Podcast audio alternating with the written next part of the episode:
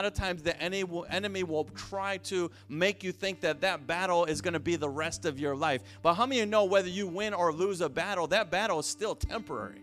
And it is a season that you are going through. It is not a life that you're going through. And in this life, you will go through Goliath battles. Amen. Goliath is known for being big. If we say that is Goliath, we refer uh, synonymously that word Goliath with large. Amen. And in this life, you will go through large battles but it is my experience and my understanding from the Bible that when we go through a Goliath battle, we go through a Goliath reward. Amen. And how many of you know there are some battles that we don't care what the reward is, we don't want to go through the battle because the battle is so intense and there's so much to lose that you don't care what the reward is. But how many of you know God wants to reward you, and sometimes you can't get that reward until you go through that Goliath battle. And when you go through that Goliath battle, what happens is God not necessarily sending the battle. I believe the devil is the one sending the battle, but God will take that sent battle from the devil and use it to build us up spiritually. He never allows any battle to go to waste. Amen. He won't allow a battle to go to waste. There is a blessing around the corner. How many know what day today is? How many know that today is the day of Pentecost? Sunday Pentecost, which means that today marks uh, 50 days from Easter or the resurrection of Christ. 50 days later, the church gathered together on one accord. And when they were on one accord, Jesus said, Tarry until you be endued with power from on high. And when they got together as a church, like what we're doing right here, the power of the Holy Ghost came, and it said it was like cloven uh, uh, tongues of fire. And that fire came upon the church, and they began to speak in other tongues. And they thought that the other people that were watching from the outside, who were not receiving the power, thought that they were drunk. And Peter said, No, we're not drunk. We're full of the Holy Ghost. Some folks that don't have the Holy Ghost might mistaken you for being drunk. Amen. But someone say that's a compliment. When they accuse me of being drunk, that means that I got something that they don't got. I'm not, the Bible says, be not drunk with wine, but be drunk in the Spirit of God. That's what the Bible says. How many of you know I'm here to get drunk with the Spirit of God? Amen. Fill me up, Lord. And how many of you know when you go through a Goliath battle, there's a Goliath reward, and the reward that comes from God, do you know it's so great that your cup will run over? It'll overflow it'll be enough for you and more than you could actually contain. And the cup will run off over so much that it will bless those that are connected to you. Amen. That's my heart's desire that God puts a blessing so powerful on this church that we don't know what to do with it. That we could only contain so much that it will run over. But I'm going to tell you, oftentimes, you don't receive that runneth over until you receive that Goliath battle. How many of you know that we are placed and chosen for battle by God for a purpose? And let the church say, this is a few descriptions of Goliath. He was nine foot six. How many know your pastor is only five foot six?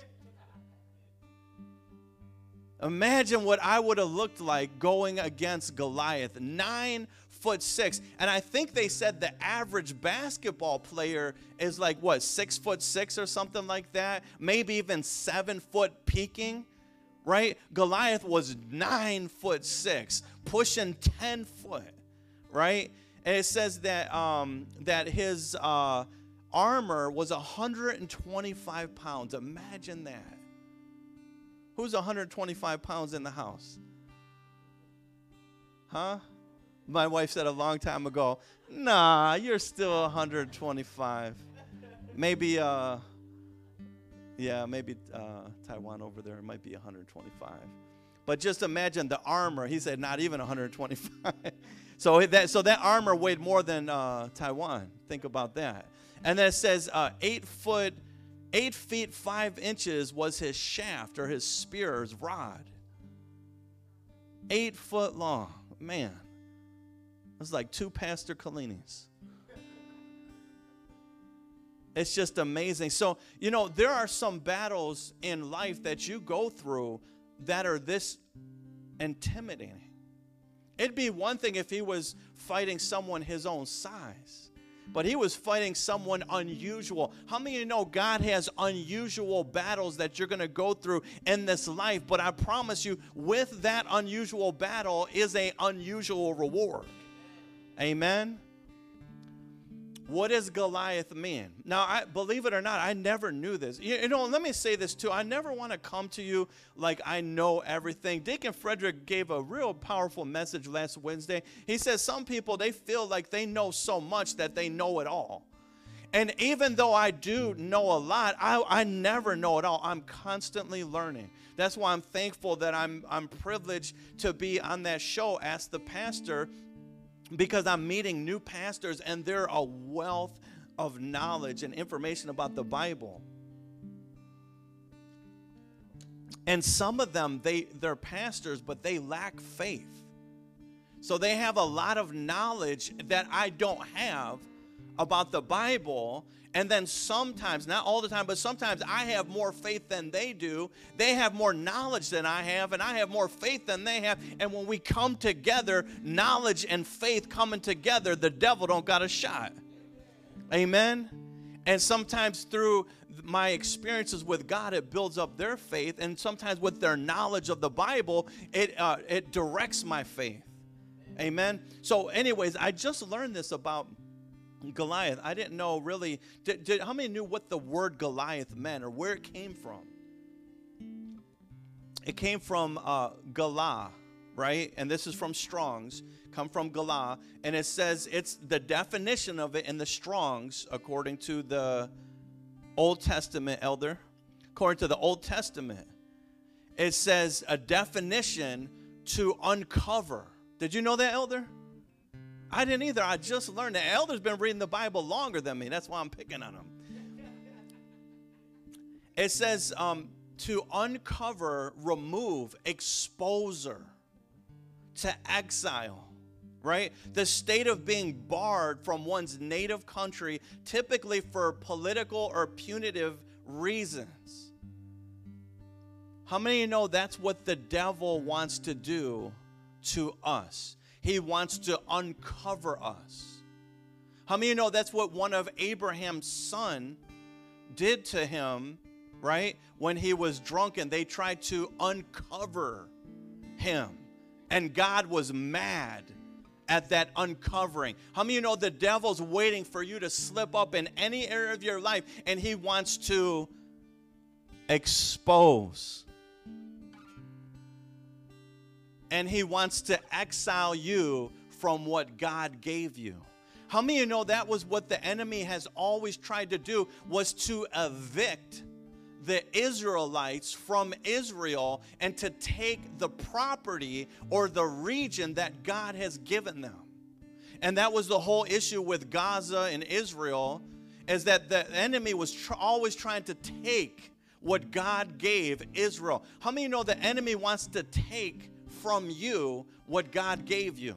He wants to uncover, He wants to remove, He wants to expose, He wants to exile you from the place that God gave you. How many of you know the enemy was successful in exiling some people from this church? People that they said God told them to come here, and right after they said that, they you never see them again. Why? Because the enemy is working nonstop to block us from coming together as a church, as a body of Christ. Now, he don't mind if you're in some church where it's all sugar-coated, watered down. They're, they do not really preach the Bible. There's no conviction. There's no healing. There's no deliverance. There's no uh, no real power. He don't mind you being there. You could do all types of rituals and uh, r- ritualistic things, that's not a threat to the enemy. But the power of God is. Your faith in God is a real threat to a Goliath battle.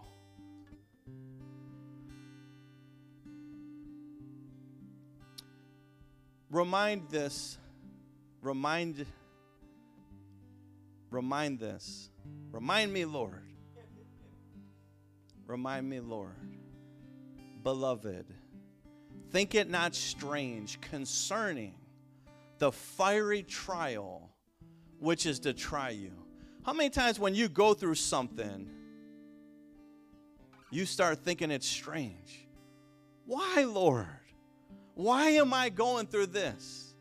And we start to think it's strange that we're being challenged or going through hardship. And the Bible's reminding us that it's not strange. This is part of a process that when the enemy attacks you, it's for a purpose. Amen? And God allows it to happen.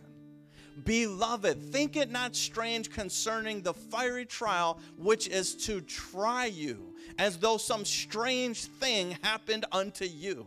But rejoice in as much as you are partakers of Christ's sufferings, that when his glory shall be revealed, you may be glad also with exceeding joy. And this is the mindset that we are to have that when we are going through a Goliath battle, you have a right in Christ, no matter what it is. You have a right to rejoice in God, but you can't rejoice by sight. You can't rejoice by your feelings. You can't rejoice by your logic. You have to rejoice by faith in Christ in the Goliath battle. And then by you doing that, you will actually overcome Goliath battles by rejoicing through the battle. The enemy is dumbfounded when he's hitting you with everything in your life, but yet you still come to church and you have the audacity to praise God in the midst of the battle. And the enemy's like, man, the enemy's having a conference about you. Man, look, look, demon, uh, come over here, little junior demon. I don't know what's wrong with this person. I hit him with everything that I got, and he refuses to be defeated. He keeps praising. It's almost like the more I attack him, the harder he praises God. The more I attack him, the more he comes to church. The more I attack him, the more he prays and fasts. The more I attack him, he serves God even harder. Uh, there's enemies and demons walking around following you, scratching their head. I'm running out of things to do. I don't know what to do. I hit them with everything. I hit their finances. I hit their family. I hit their health. I hit everything I know to do, and they still keep praising God. You got demons walking around scratching their head. Folks, confuse the devil with your praise. Confuse him. And you know what I learned? Is that if you can praise God when you don't feel like it, that is the most important time to praise God. Praise God when it's the last thing on earth that you want to do. It's in then that what happens is through the praise, you get caught in the Spirit, the Holy Ghost. He comes and He overpowers your emotions. The joy of the Lord overpowers your emotion, overpowers your thoughts, overpowers your fears, overpowers your struggles, overpowers your weakness from the joy of the Lord when you don't want to praise God, when you're tired, when you're just not feeling it. It is in that time that God takes over. And then your help comes. And then when your help comes, you know it's not you anymore and you know it's God. How many know your Goliath needs to see that? Oh, yeah, I like this one. Thank you, Lord. Listen for the Charlie Brown teacher when the enemy. Pastor, you mean you're going to make a point about Charlie Brown? Most definitely. In fact, this is actually the main point of my sermon is about Charlie Brown. How many know Charlie Brown? I know some of you younger folks. Come on. You know Charlie Brown? All right, I'm to make sure. He's got a bald head just like me. hey, now, Sister Lily, you're a little too loud on that now. All right, now here, look, folks, this is really, really important. Really, this is spiritual warfare. Uh, listen for the Charlie Brown teacher when the enemy is talking, blah, blah, want, want. Okay? So, this, folks, I'm telling you, this is, I don't care what I say from this point on. This is my most important point that when the enemy comes in like a floodgate, when he attacks your thoughts, he tries to produce fear and hits you with negative thoughts and he's bombarding your mind. It's your job to stop listening to what the devil is saying. And all you need to hear when he's talking is want, want, want, want, want, want, want. Now, some of the younger folks, I know you're lying. And we're going to do an altar call about that later because I know you don't know Charlie Brown. But me and my wife actually took a Charlie Brown tour. Was it in California? Yeah, we took a Charlie Brown tour. So we are experts on Charlie Brown. But I want you to hear what I want you as a church to be hearing when the enemy's talking.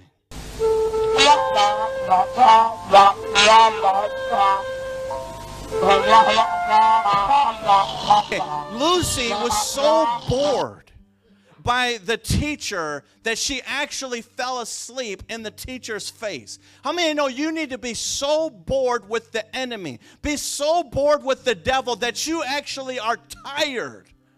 You fall asleep at what the devil's saying. While instead of him intimidating you, scaring you, shutting you down, bringing you to anxiety, hopelessness, depression, suicide, instead of that effect, and what you want to hear is wah, wah, wah, wah, wah, wah, wah, and then go out, go out on the devil. Actually, go out into a slumber.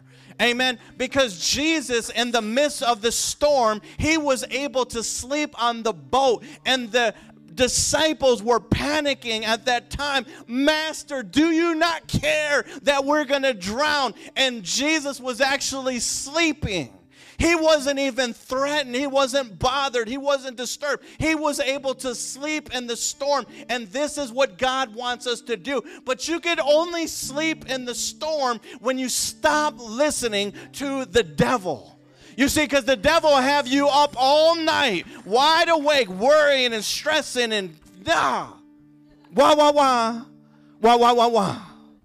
Lucy is my hero. She got it right. Now, Pastor, I feel like you're looking a little too deep into Charlie Brown. No. No, no. I'm telling you. I put careful thought into that. Amen. Listen for the Charlie Brown teacher when the enemy is talking, blah, blah, wah, wah, wah. And Samuel 17, 1 Samuel 8, it says, And he stood and cried unto the armies of Israel and said unto them, Why are you come out to set your battle in array? Am not I a Philistine, and you are servants to Saul? Choose you a man for you, and let him come down to me. And if he be able to fight me and kill me, then we will be your servants. But if I prevail against him and kill him, then shall ye be our servants. You shall be our servants and serve us. This is Goliath talking to the children of God. And how many miracles and power did they experience before this right here? What do you think, elder? Countless miracles over and over? Amen. And it says, And the Philistines said, I defy the armies of Israel this day. You see that? That's what the enemy's trying to do. He's trying to defy the church, the body of Christ. He's attacking the freedom of the church. Now, I heard someone say not long ago that politics needs to stay out of the pulpit. That's what they said. That, that pastors have no, they need to stay in their own lane. And just recently, I heard another pastor say, yeah, pastors need to stay out of politics and just stick to the Bible. And I say that. I will. I will keep my mouth shut. I will not ever mention politics in any way ever again as long as those dirty, wicked politics stay out of my pulpit. If they stay out of the pulpit, I'll stay out of politics. But when they get into the pulpit, now you have opened up the door for me to open up a can of Holy Ghost on the enemy. Amen? Yeah, it works two ways. You say, and I'll say the same thing about the medical profession. Well, well, um, uh, pastors need to stay out of the medical profession. Okay, then stay out of my pulpit. You stay out of the pulpit. I'll stay out of the medical profession. Stay out of politics. I'll you stay out of my. We'll, we'll work it out. But the moment, that well, you're not a doctor. You're not a politician. Well, you ain't a pastor. So stop talking about the Bible and tell me what the church can and can't do. All right, that has nothing to do with my sermon. Let's get back on track. But it, sometimes rabbit trails feel a little bit good.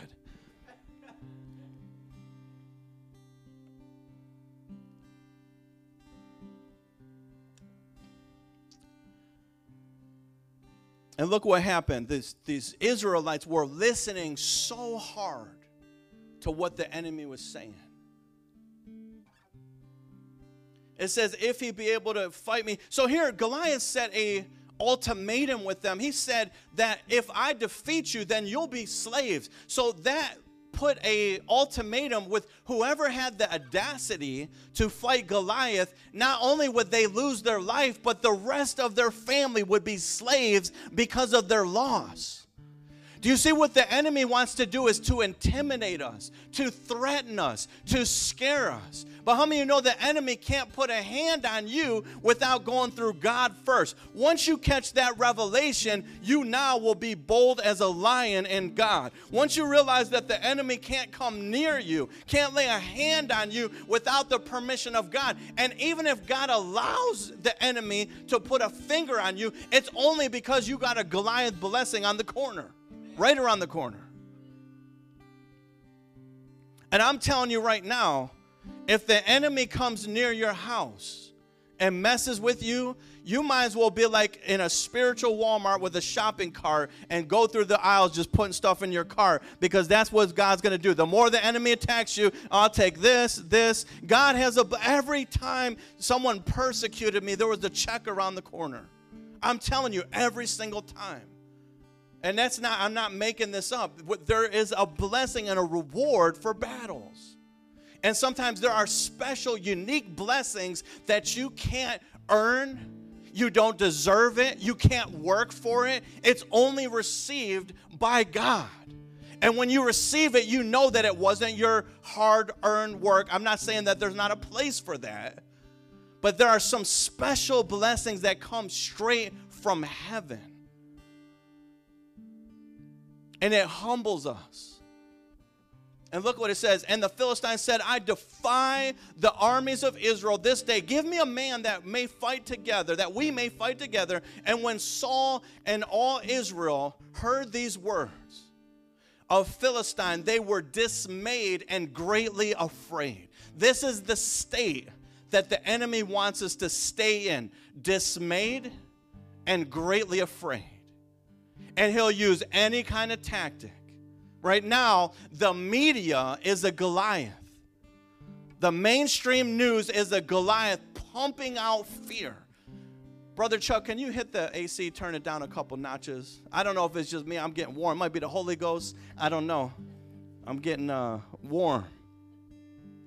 Never let the Goliath battle offset or slow down your routine schedule. See, what the enemy wants to do is if he can't defeat you, he will try to detour you, distract you, or if not, slow you down. Because a lot of times when we go through hardships and trials, we change our whole entire schedule around that. You see, glory to God, but this whole COVID 19 for the last two years or three years, they tried to lock everyone down and shut everything down and, and hold everyone hostage and force masks and vaccines and, and tell us what to do and when we can leave our house and quarantine us. And they tried to do all this. How many of you know that when that global battle was going on, God never told me to do any of those things? And for me, it would be better for me to obey God rather than man. So what I did is I stayed on course, which is why if you look at the cornerstone of our church, it says that we opened up in 2020. Well, how did we open up in 2020 when we took a unfit, unusable, condemned building and turned it into a house of God? Well, we had to stop listening to what the devil was saying. We had to stop listening to Goliath and we had to listen to what God was leading us as a church. So instead of us slowing down and being stagnant, our future few people, we went full force straight ahead. You see, when you're in a battle, you are more likely to die when you run from the bullets than when you run to them. Because when you have it run to them, you have a way of firing back. But if you're running away, you can't fire unless you're like real gifted, like Matrix. You shoot from behind your back. Never let the Goliath battle offset or slow down your routine schedule. And here's an example in 1 Samuel 17 14. It says, And David was the youngest, and the eldest followed Saul. But David went and returned from Saul to feed his father's sheep. Now that's just interesting that God wanted David to feed his sheep Meanwhile, all hell was breaking loose in Israel, and they were getting ready to be slaves to the enemy, facing Goliath, and God wanted David to go feed his sheep. But here's the thing there is a timing of when we are to go forward in Goliath. While God doesn't tell you to go forward, do your routine thing. Take care of your business. Go home, wash your dishes, cut your grass, have a barbecue, put some cheese on it, celebrate, enjoy. And then when the time comes, God will send you back. But do not change your schedule. Take care of your house. Put your house in order while you're waiting for Goliath.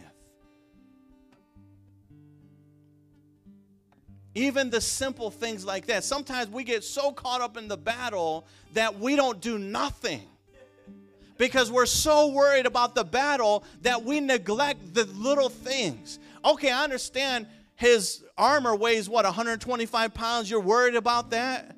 I got it. He's nine foot six. You're stressed out about that. But those dishes that need to be washed, they only weigh a couple ounces. You can handle that. That laundry, by you not taking care, I don't know who I'm talking to. Get your laundry together. And don't worry about the end of, you know, whatever. But it's to happen. Whatever's to happen is to happen. But take care of what you need to take care of. Because that's what the enemy wants to hold us hostage and be just impaled. God didn't call the frozen chosen. Amen. He set the chosen on fire, Holy Ghost style. So he went to go feed his sheep. And the Philistine drew near morning and evening and presented himself for 40 days. What's interesting about the 40 days? So here, God allowed the Israelites to be threatened, intimidated, taunted, harassed, aggravated for 40 days. God allowed that. How many of you know that God could have sent one, his lowest level of lightning, poof, and then he would have been smoke? And they would have had barbecue Goliath with hot sauce. Or Sweet Baby Ray's, however. And it's kind of gross. But my point is not about the cannibalism, it's about that God could have easily destroyed him. But why did God allow it? And why did God allow it for 40 days? What is significant about 40? If you look through the Bible, the number 40 comes up over and over and over. Jesus fasted 40 days and 40 nights. Why? Because it was a testing time, it was a time of trial. And when you're going through a Goliath battle, God is testing your faith. He's trying you, He's proving you, He's pruning you, He's building up your faith, and He's letting you know what's getting ready to happen, but you're being proved.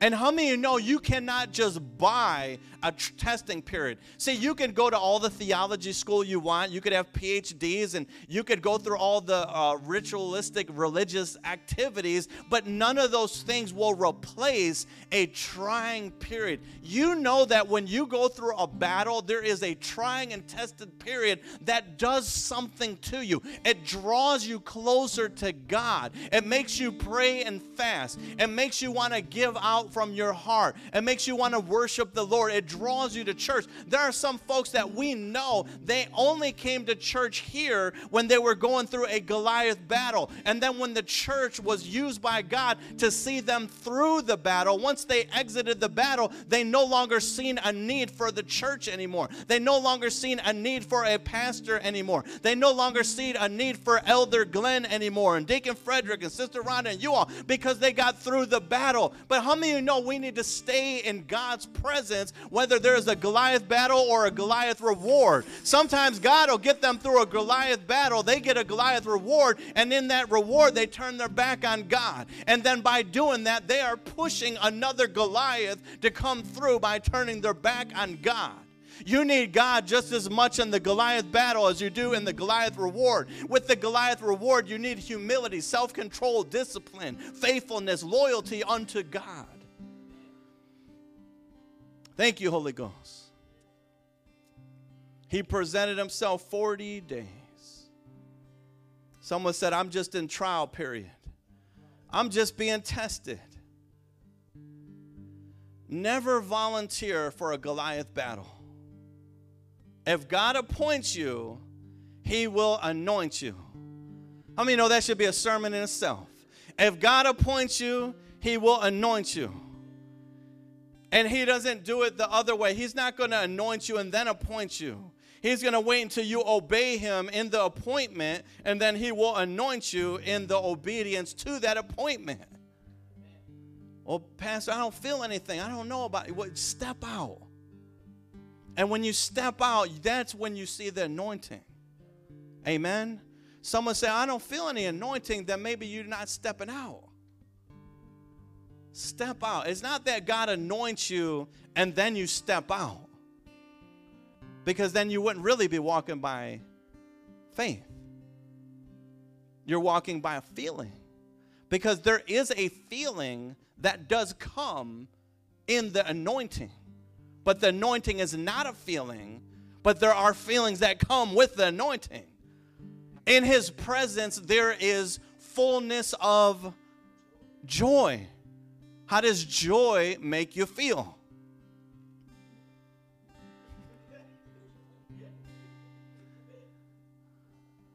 Never volunteer for a Goliath battle.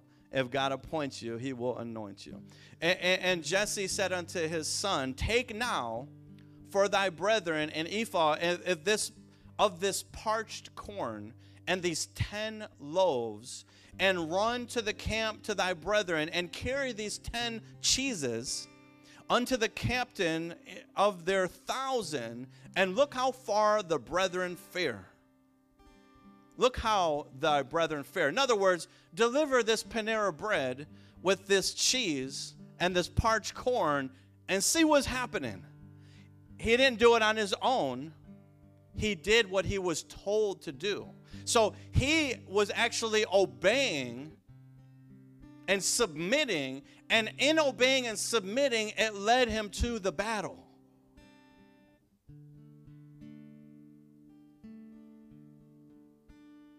And it says, Now Saul and they and all the men of Israel were in the valley of Elah fighting with the Philistines. God does not need the most qualified soldier but the most willing soldier. Folks, this is infinitely important. There are so many times that you don't need an attack from the enemy. You attack yourself more than the enemy's doing. The enemy would come up to you with all his demons and say, No, they're good. They're defeating themselves with their own mouth. They're cursing themselves. The Bible said a man is snared by his own words. Jesus said, according to your faith, be it done unto you. No, they're good. I'm going to leave them alone. I think they're beating themselves up so much. They're, why interfere? They're beating themselves up properly. Let's just leave that person alone until they knock themselves out. Well, you don't want to mess with them? No, I don't think we could do. There are demons sitting around thinking, I don't think we could do more damage to this individual than they're putting on themselves.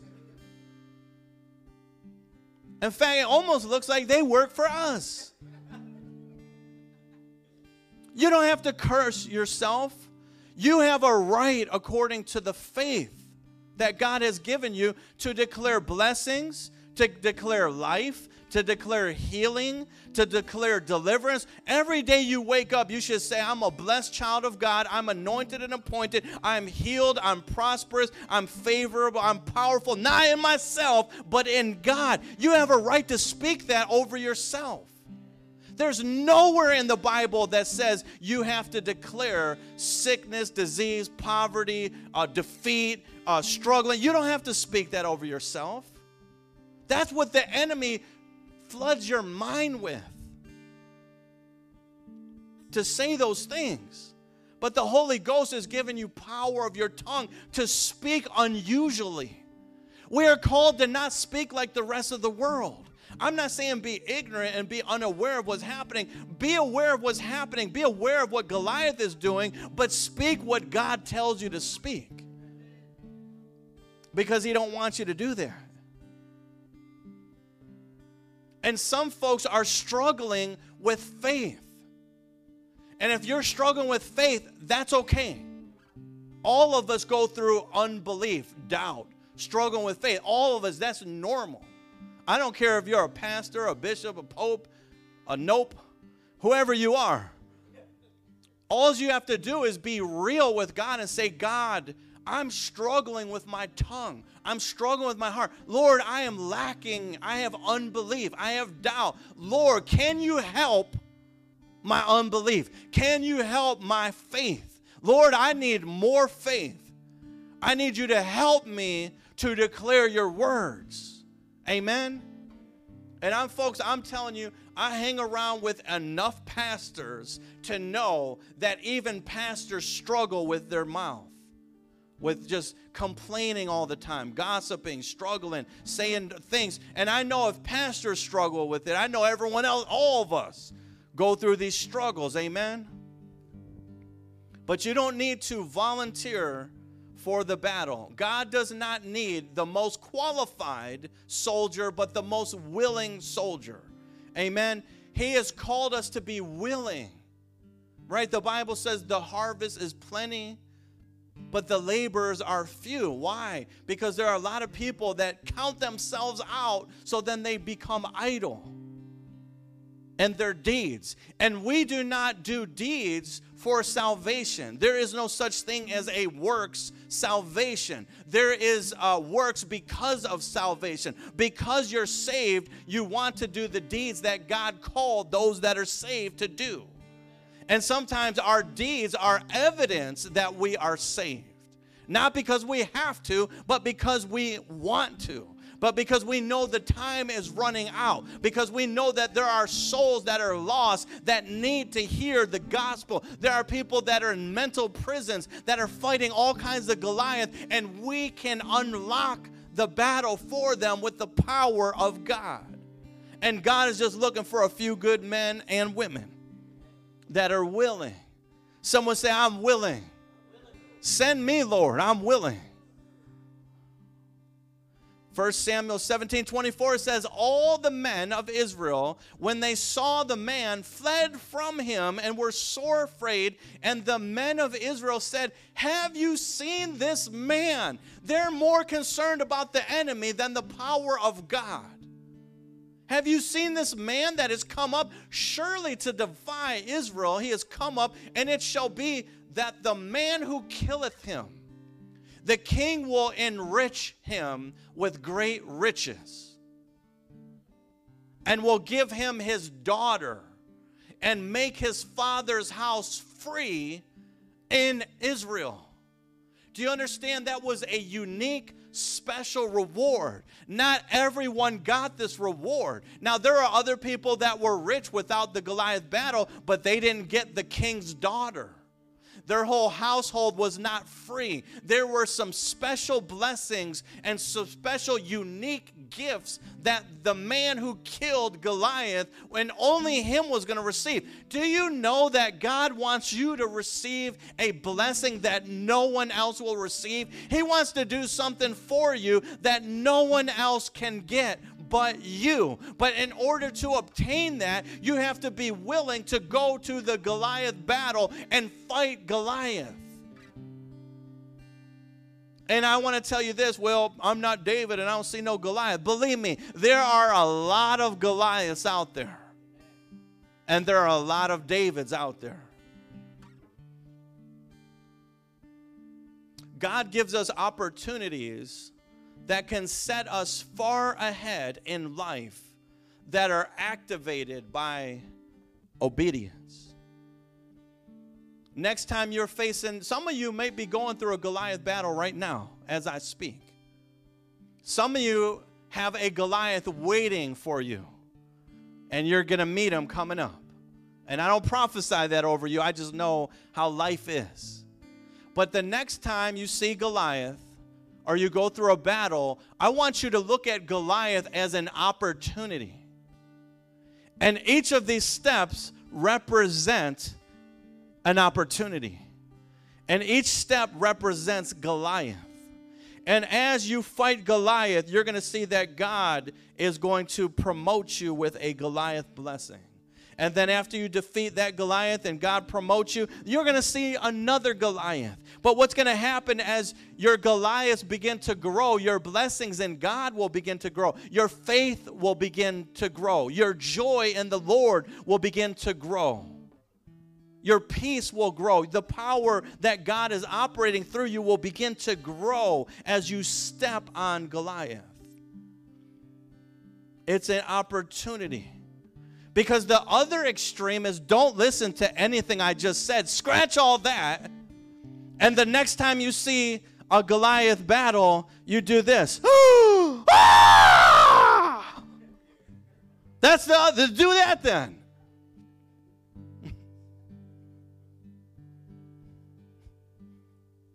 the choice is yours. It's an opportunity. In 2 Samuel, 1 Samuel 17 26, David spake to the men that stood by him, saying, What shall be done? I think David forgot about the cheese bread and the parched corn. He left that with the servant. I'm sorry, come again? What's going to happen to the man that killeth Goliath? See, that should be us.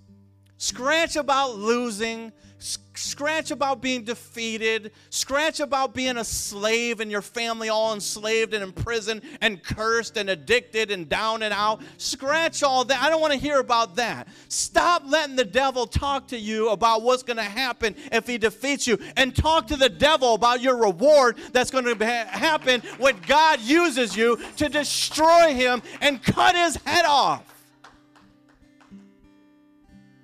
David said, I, am sorry. I, I could tell you right now, David heard clearly the first time about the reward after the man killed Goliath. But sometimes the reward sounds so good, you just have to hear it over and over and over and over again. You see, as we, as children of God, serve God, God said, Don't stack your riches up here on earth where the robber can steal it and the thief and the moth and the rust, but stack your riches in heaven where no man will steal, and we are serving a God that will reward us eternally in heaven. But also can reward us in this earth as well. You see, the reward that David got was not in heaven. I believe it was, but it was also on earth. Is it possible that when God rewards you on earth, He also rewards you in heaven as well for your obedience to what He called you to do? that not only does he want to reward you in this life for your obedience, but he wants to reward you eternally in heaven. And it sounded so good to David, he said, I'm sorry. Can you repeat yourself? What And, and this time, when you explain it to me, speak loud and slow. I want you to enunciate and pronounce every syllable. What will be done? Slow down, slow down. I, I gotta make sure I get all this. Slow down. Slow down.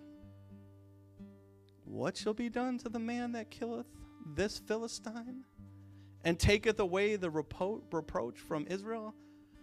For who is this uncircumcised Philistine? You see, David spoke differently than everybody else. Everyone else was saying, Do you see this man that defied the army of Lord? God said, David didn't talk about his weight, his height, how great he was. He immediately belittled Goliath. He went right for the juggler. He's uncircumcised. Do you understand what happened? He went for the private area. He's like, yeah, I see how great he looks, how powerful, but I'm going for the gusto. Let's look at he's not even circumcised. He don't even have the privilege to be in my presence. You uncircumcised. Wait you. God is going to defy you. He's going to destroy you. He talked differently than the other people.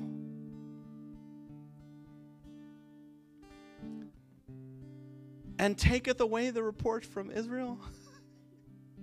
For who is this uncircumcised Philistine? You know, I never really fully appreciated that. He bypassed how ugly he was, how bad he smelled, his foot odor, his armpit odor. He went straight to the private area. I find that fascinating. Basically, he was saying, this man, I don't care what he looks like. I don't have, I don't care how bad the odds are. He doesn't even have a covenant with God. We do.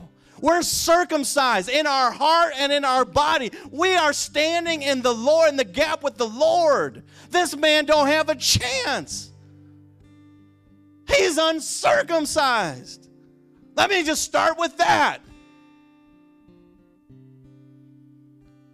Defy this uncircumcised Philistine, that he should defy the armies of the living God. And the people answered him after this manner, saying, It shall be done to the man that killeth him. He, he repeated everything.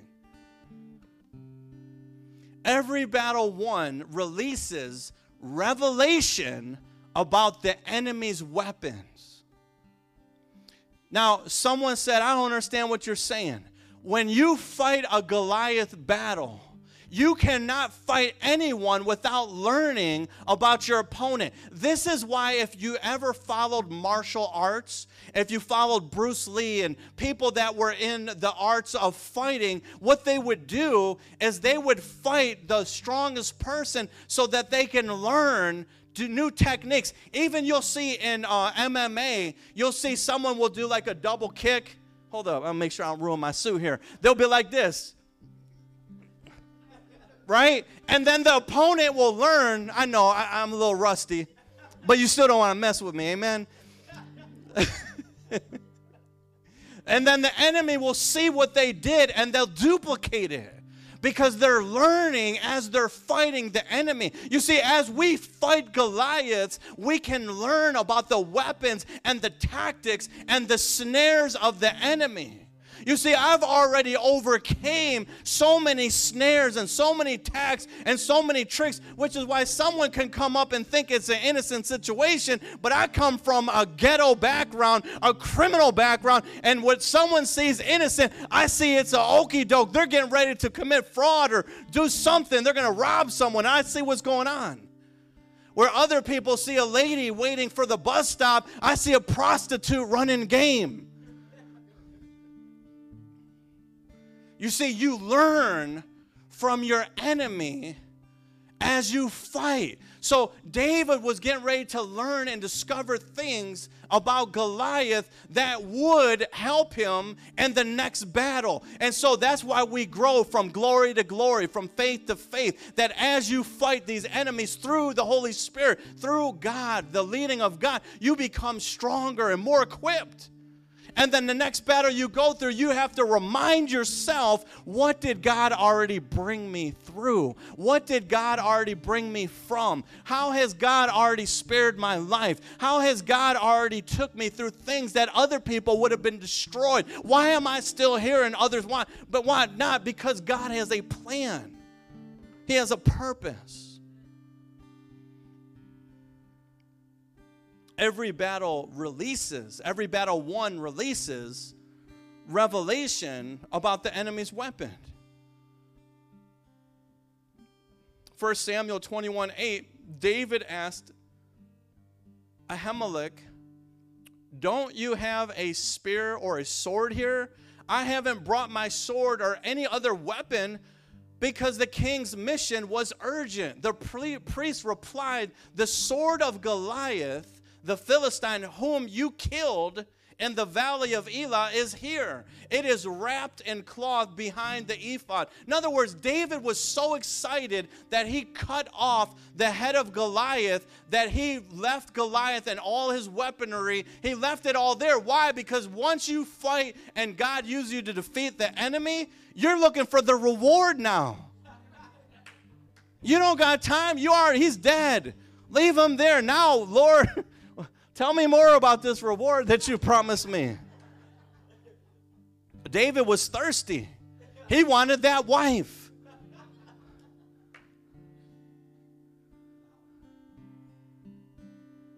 And the priest replied, The sword of Goliath, Philistine, whom you killed in the valley of Elah, is here. It is wrapped in cloth behind the ephod. If you want it, take it. There is no sword here but that one. David said, There is none like it. Give it to me. In other words, I want the enemy's weapon, the same weapon that the enemy used to threaten me. Now I'm going to take his weapon and use it to defeat the enemy, more enemies with his weapon. And that's literally what he did. Ain't God a God? And David, because he defeated Goliath, he was able to analyze and inspect the enemy's weapon that no one else could. You see that? And this is something that is not taught, it's caught. You learn certain things through spiritual warfare that can't be taught. You have to see. And God will reveal things to you through certain battles, but it will never contradict the Word of God. God will bless us comparable or comparable to the battle he allows.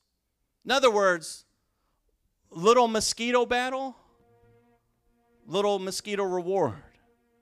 Amen? Little mosquito battle, little mosquito reward. And like I said, some of these battles are so great, you're not looking for the reward, you're looking to escape these battles. Most of the men of Israel didn't care about, they knew the reward. It was presented to them. The battle was so great, they didn't want nothing to do with the reward of the battle. They were, you see, we have to get past that. Amen. And Job 42, and I'm almost done, folks. I'm almost done. Just a couple illustrations about Goliath battle, Goliath reward and Job 42:10. How many know Job went through a Goliath battle? How many want to voluntarily go through the battles that Job went through? Show of hands. Come on.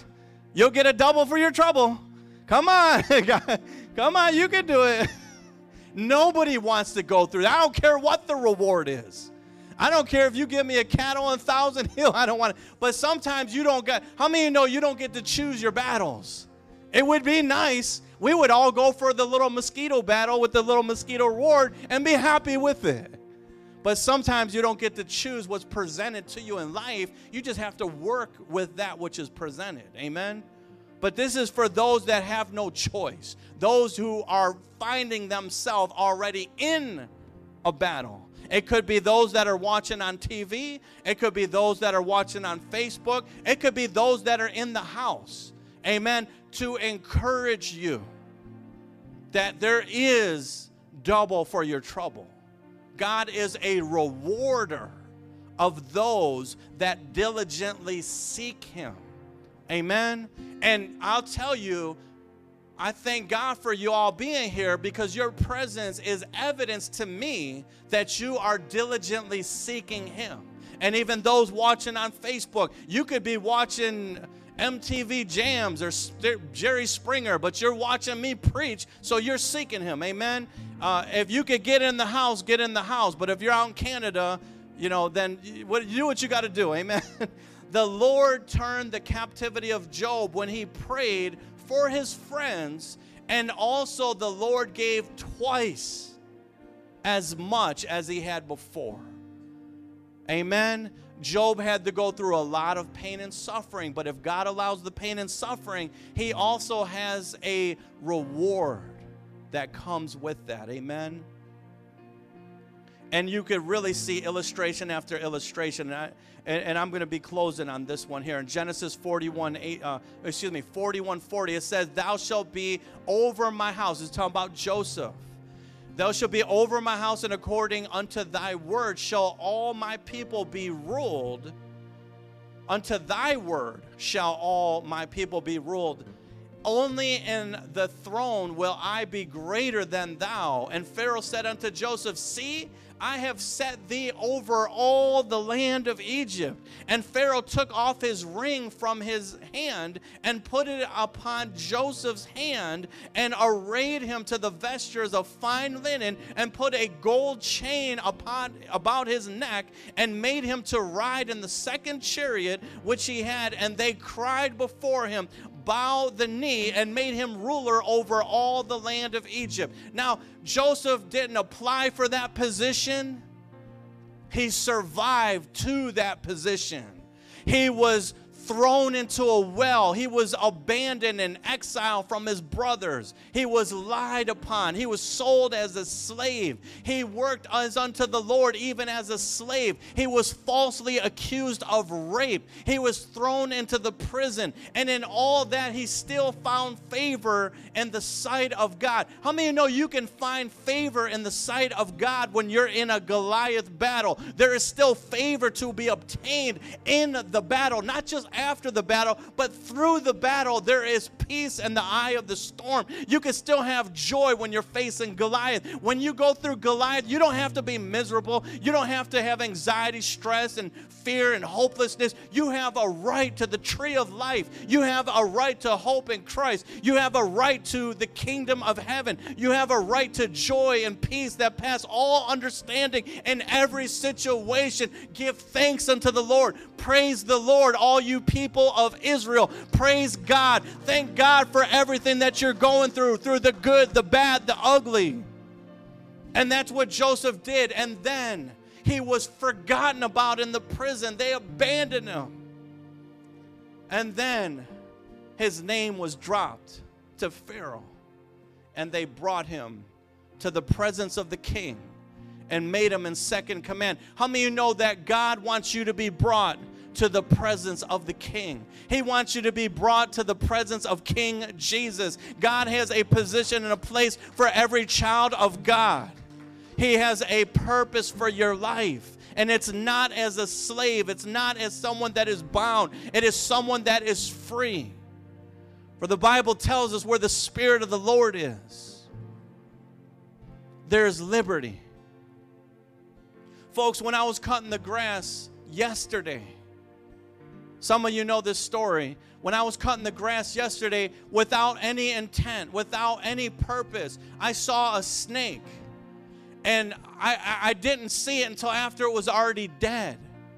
The snake I ran over with the zero turn. And I didn't see it. Honestly, if I would have saw the snake, I'm not like uh, you know, a, fanatical, you know, I like animals, but I don't worship them, especially I don't worship snakes. But I wouldn't have tried to kill the snake. I wouldn't have tried to harm it.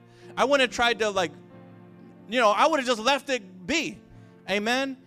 But what happened is my zero turn ran over the snake and it decapitated the head and it ground up the head of the snake and it fertilized the yard. I didn't do it on purpose. I saw the snake after I went back to a certain turn and I looked at the snake and I'm like, oh man, who killed this snake? Man, look, I've never seen this before. Man, someone really had it out for this snake. Poor snake. And then God revealed to me it was you, you dummy. You killed the snake, you ran it over. And then I noticed that it was real interesting that the only thing that was removed from the snake was the head. And it let me know that there are battles that we're going to go through, and you will defeat the hands of the enemy without trying, without knowing about it. You will destroy the works of the enemy. Why? Because greater is he that's in you than he that's in the world. And God was telling me that is prophetic, that God is going to have you beating up the devil without you knowing about it, defeating the works of the enemy without you trying it. And you will cut off the head of the snake without you even knowing about it. Just serving God, just praising God, you will be decapitating the works of the enemy, which means that snake was no recovery. It couldn't come back, it was done. Anything that.